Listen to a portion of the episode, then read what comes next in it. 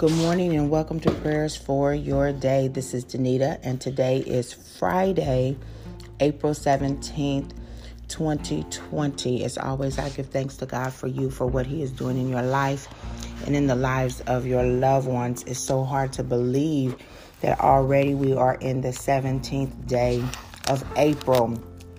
But truly, we know that um, God's time is not our time. And so we keep on moving through each day, taking one day at a time, one hour at a time, one minute at a time, and sometimes even one second at a time. Didn't have a chance to get on yesterday, but on Thursday we left off reading Second Timothy, a workman approved by God. On Friday, you know, we do things a little bit differently. And so I'm going to stay right there in Second Timothy verses 20 and 21 chapter 2 verses 20 and 21 you know we kind of talk try to give you a motivational inspirational word something to think about and Second timothy verse 20 reads as follows in a large house there are articles not only of gold and silver but also of wood and clay. Some are for noble purposes and some for ignoble. If a man cleanses himself from the latter, which is the ignoble, he will be an instrument for noble purposes, made holy, useful to the master, and prepared to do any good work. So on this morning and on this for this weekend, I want you to think about is is your house clean? That's the question I'm asking you. Is your house clean? And the reason why I'm asking that question is because there are physical houses, and of course, we have a spiritual house. The uh, scripture even refers to our body as the temple of the Holy Spirit. That means that the, the Christ lives in us, the church lives in us.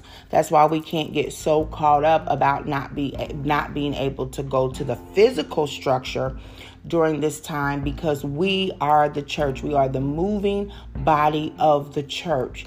And so during this time of stay at home, uh, quarantine, self quarantine, whatever you want to call it, the question that is being asked, and as I begin to meditate on this for the last couple of days, the question is being asked here is that in every house, even in our physical space, even if we're um, don't have a house, whether it be an apartment, whether it be in a room, the space in which you dwell in has some good things and some bad things um, for those of us who have been doing some what we call quote unquote spring cleaning, or even if you are in the process of moving, there is a uh, there's a feeling of needing to purge, of wanting to purge, of wanting to get rid of things that you don't wear, things that you don't use, things that are no longer of value to you, right? And so, as I began to think about those things, I began to think about some of those things would be considered ignoble. They really don't serve any purpose for you. Um, you know, you should no longer really delight in those things, right? When you get a new dress, if you're a woman, if you're a man, you know, you get a new sweater or, you know, some new cologne, whatever it is, those are things that you would consider to be. Um, maybe gold and silver and, and, and wood and clay things that are our value. And there are things that we even rate you know that that designer thing or you know that thing that you really like that maybe your your children gave you right? There's kind of that um, financial value and then there's the personal value of some things right?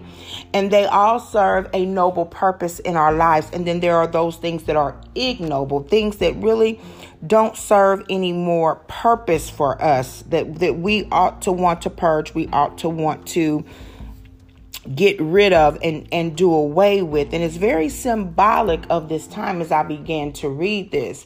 And so is the spiritual man.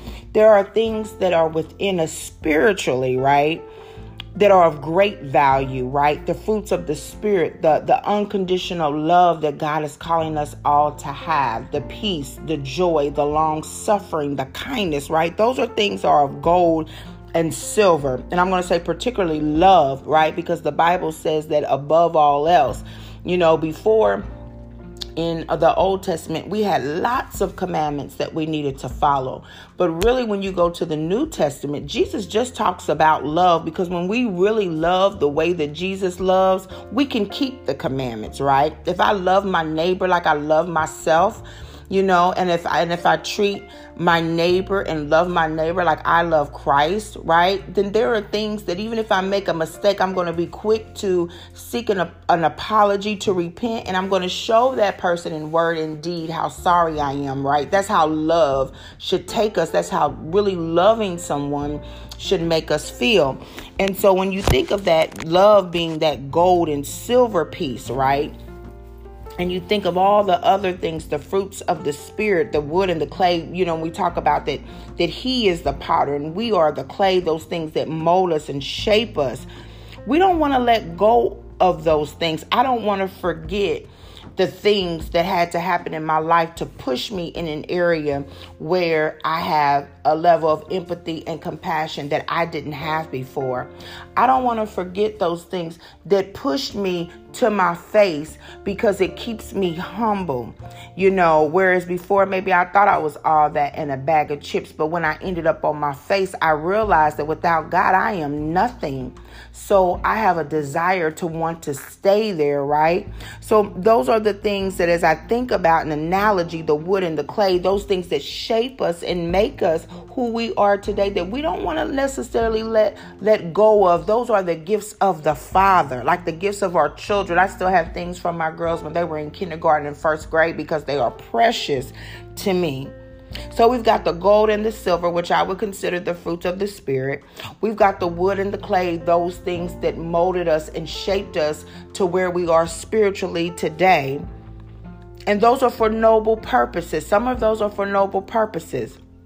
And then we've got those things that we need to get rid of those things that no longer serve us a purpose. Earlier, or, or was it uh, Wednesday, I talked about quarreling and arguing over things that at the end of the day really don't matter. Allowing ourselves to get upset or allowing other people to steal our joy and our peace because they've got some things going on with them, but we allow them to steal our joy and our peace, right? Um, things in our house where it's in, where it may be envy or, or jealousy or just old habits that we know better. We are at a time in our life where we know better and we need we know we need to get rid of that old habit. Even if it's a habit of eating too much sugar. That's me. I'm just keeping it real. I need to get rid of that. That's really serves me no purpose physically in my body or mentally um, or emotionally or spiritually. You know, it serves me no purpose other than it tastes good to the flesh. And so, learning how to get rid of those things that maybe please the flesh, but they no longer please the spirit. And the and the word of God says that if a man cleanses himself from the latter, meaning if we get if we get rid of the the things in our house that are causing us clutter that we don't like anymore that maybe we just can't fit. We've outgrown those things. And can i tell you that many of you have outgrown um, your spiritual walk that it's time to go to another level another dimension in christ right? If we cleanse ourselves from the latter things then we will be an instrument for noble purposes. The Bible says that we will be made holy and useful to the master and prepared to do any good work. I don't know about you, but I want to be made holy. I don't want my life to be in vain. And sometimes I just even saying that has brought me to tears. God, don't let my life be in vain. Don't let me be here praying for people and do, thinking that I'm doing the right thing only to get to heaven for you to say, I never knew you. Depart from me. You know, I don't want my life to be in vain. So we want to be made holy. We want God to use us to be a blessing to other people. That maybe there is a word we can say that will uplift someone, or maybe God will lay it on our hearts to do something for someone that we know, maybe someone we don't even know. However, the Holy Spirit chooses to use us, use us, but we want to be open to it. And in that openness, God prepares us to do any good work. It doesn't say a good work, it says any good work. So when we clean up our house, right? When we take hold of those things that are of, are, that are of, of gold and silver and wood and clay, and, and we get rid of those ignoble things, we make ourselves open to holiness, to usefulness, and we are prepared to do any good work. Hallelujah. Hallelujah. I just want you all to know that I love you. God bless you. God loves you. You are on his mind. The word of God says, Who art man that thou art mindful of him? You are on God's mind. The things that you're concerned about, he said he would perfect those things concerning you. So I've come to encourage you this morning to know that we serve a good father hmm, where his children are on his mind. And he's looking for us during this hour to purge, to get rid of, to go through our, our houses, our natural houses, our spiritual houses, our rooms, or wherever we dwell, and to take hold of those things that we know are of Him and to get rid of those things that we know are not of Him. We have the time and we have the opportunity.